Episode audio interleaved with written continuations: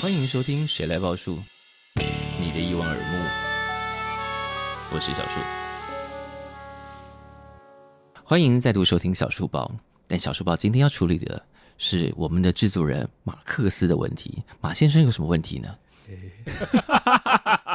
其实，其实这个问题是来自于，就是树哥前几天先在脸书上推了一个算是国外的女歌手，女歌手。是。然后我我当下听完的感受，我要以一个非常就是怎么讲，就是不懂事的。没没没，我觉得大家都不要。都先不要预设说，哎，我这样问是不是好像不懂？我觉得不懂就不懂，没有什么关系。就是可能在这相关的聆听经验上还没有累积到那么多，所以你可能还没有理解这个需要勾引到什么样的听觉经验去辅佐你。所以没有，我觉得没有关系啊。我们在很多领域里头都会碰到类似的问题。反正就是我在听的那个一个爵士灵魂乐的对女伶的歌手，然后我听完的直觉是曼哈顿练习曲哦。然后我跟他说差很多，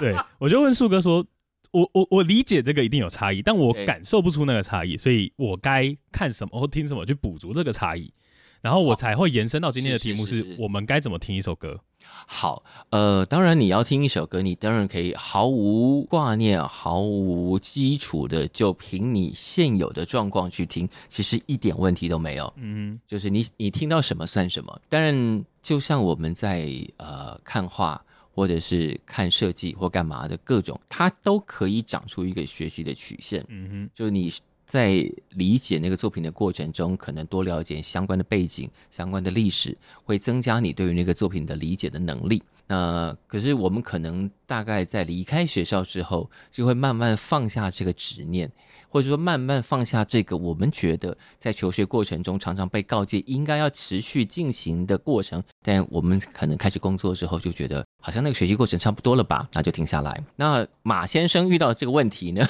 因为它牵涉到一个特别的类型叫灵魂乐，然后灵魂乐对台湾人来说是一个非常非常听起来很陌生，实际上更陌生的类型。灵魂乐很难解释，我觉得它真的需要非常大量的聆听经验跟一个相关历史的阅读，你会知道，第一，灵魂乐涵盖的范围是什么，它要讲的通常是什么，它有一个基本的听觉体验是什么。那我们最常对应到的就是一些软软的流行歌，因为台湾真的有很多软软的流行歌，那也因此它经常被混淆。我们就常拿软软的流行歌的经验去对照别人的，比方说民谣，比方说乡村，比方说什么，然后就觉得那是软软的流行歌，其实中间有很多细微但巨大的差异。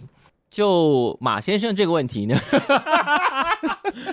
我那时候先跟他说了，我就说哦，有一个纪录片在 Disney Plus 上叫做《灵魂月之下》，可是直接丢给你这个题目其实也蛮狠的。可是我看好看吗？我我大概理解。我昨天还有跟盛峰讨论一下，嗯、是就是因为我们回到刚才软软的这个部分，然后我就有点意识到说，我不确定我这样解读对不对。对，反正就是我对于这部片的解读，就是他在一九六九年他在讲那个音乐季嘛，对，然后他很明显是一个时代背景上是。沟通，然后跟他在创作一个黑人种族的这个角度的差异，嗯、然后还有就是他透过歌曲去把福音歌曲，嗯、或是甚至他们有一个很强调一个点，他们比较强强调是那种感受，身体上的律动感感受，而非你真的会乐器。嗯，因为你像我刚才看到一半他讲到某一个乐手，其实他根本不会乐器，他是自己自学的。对、嗯，但但他的东西却已经可以传达很远，所以是我从这边反思到是哦，其实在反映的是我们台湾，如果现在看到这些歌曲，嗯、你会很明显意识到是我们明明。有类似的经验，你说种族、嗯、说民族、说这种议题上，嗯、其实我们类似的经验，但我们却做出来的东西没有这样这么大的 background，甚至我们有点躺平的在处理事情。嗯、我们近年一直都是一种很软软柔柔的。我觉得那部影片可以带给你这么大的刺激，我真的觉得我很有福报。没有，因为因为我大概理解说，如果你想要谈，因为加再加上我们近期一直认识讨论这个题目，我的感受就是这一块，当然还没有看完，可是我大概理解是这样的角度。我觉得你非常值得继续往下探索，这样回过头来，你再听到那个歌，应该就会有更多理解了。其实大部分，呃，这个地球上很多东西，你当然都可以完全。稀里糊涂乱听一通，然后你觉得听得爽就可以，当然一点问题都没有。可是如果你愿意多给他一点点学习的机会，就像我们小时候在学习看，比方说看国画、看西洋画，听交响音乐、听古典音乐，那个都有一个学习的过程，他们都有他们的历史背景。那你多懂一点点，多理解一点，然后也是让所有的人在做艺术表达的时候更容易传达他的理念，或传达他的想法，或者甚至你因为这些训练而变得有更强烈的直观感受的时候，那都是一个很棒很棒的收获。就为什么不呢？嗯，对对啊，总好过，因为大家。现在常常在讲，就是哦，我不知道那个人在干嘛，这个电影到到底在干嘛？对，我干嘛？对，就是、很多键盘酸民。对，就是啊，看不懂啦，听不懂啦，不知道在干嘛啦。对，嗯、很可惜啊，就是如果你多愿意多一点点机会，即便是很烂的作品，老实说，我们也常常在听完某些歌、看完某些剧，我们也会发出一种这是在干嘛啦？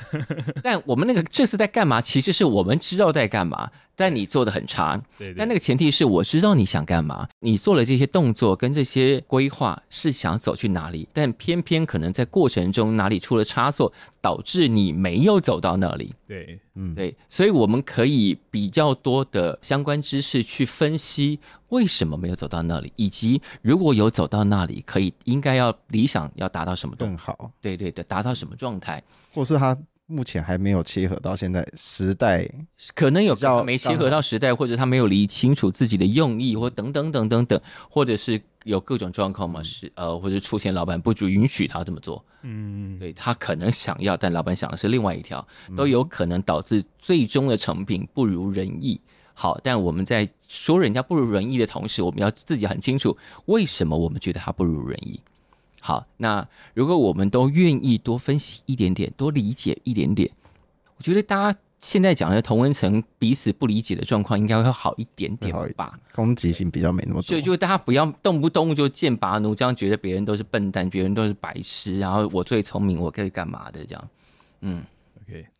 我们哎这样讲，其实简直有点太严肃了。哎，来点笑话好了。我昨天我跟他讨论一下这个问题啦，就是我们讨论的结果应该是觉得。台湾很多像作创作或者作品，就是因为不知道自己的创作来源，对，或是一些没有一些根源发展，像像灵魂乐或是爵士乐这种，他们就有一有一些历史脉络，然后可能他歌曲旋律可能我们觉得它软软烂烂，但它可能其实它原本在讲一些叙述一些故事，它有它的脉络灵魂在。嗯嗯所以它才可以比较被传唱这么久，嗯，但很多台湾歌曲的部分没有办法传唱那么好，或是大家觉得没有那么深刻的情感脉络感受，是因为它没有它的根。也就是说，你的确会，特别是我自己的经验，我觉得我会碰到很多呃，可能十几二十岁出来做这件事情，很快就是他的天分很好，他的确很快就抓到这个类型初始要他表达的特征，嗯，可是。如果你没有继续挖，那个东西就会一闪即逝，就没有了。就你很快知道，比方说我们现在觉得好，地球果然是平的，世界是平的，你很快可以同步学习到别人在做什么，那你很快就抓到那个特征，让别人觉得，哎，你怎么这么容易，会这么快，这么这么聪明，立刻学会了。但那个学会后面要有更多的知识跟感受去支撑，否则你是走不长久的。那可能也会有人说啊，没有要长久啊，我做个三五年红了我就走了。喂哦，那就是另外一件事了。刚刚看到树哥的眼睛往上翻了一百八，再呃，就是没有了。你想要什么？就是对。那树哥有什么建议吗？如果他想要，诶，他如果想要那样，我们其实没什么好建议。如果想让自己再更 deep 一点，就是如果他想要做好这些，我相信任何有感受力的人，任何觉得自己的创作的历程要走得长久的人，最终都会知道自己要往哪里走回去，然后以及。你要带着什么东西，带着哪哪哪样的经验，或带着什么样的挖掘，支撑你继续往下走。如果你是有感受力的人，根本不需要建议，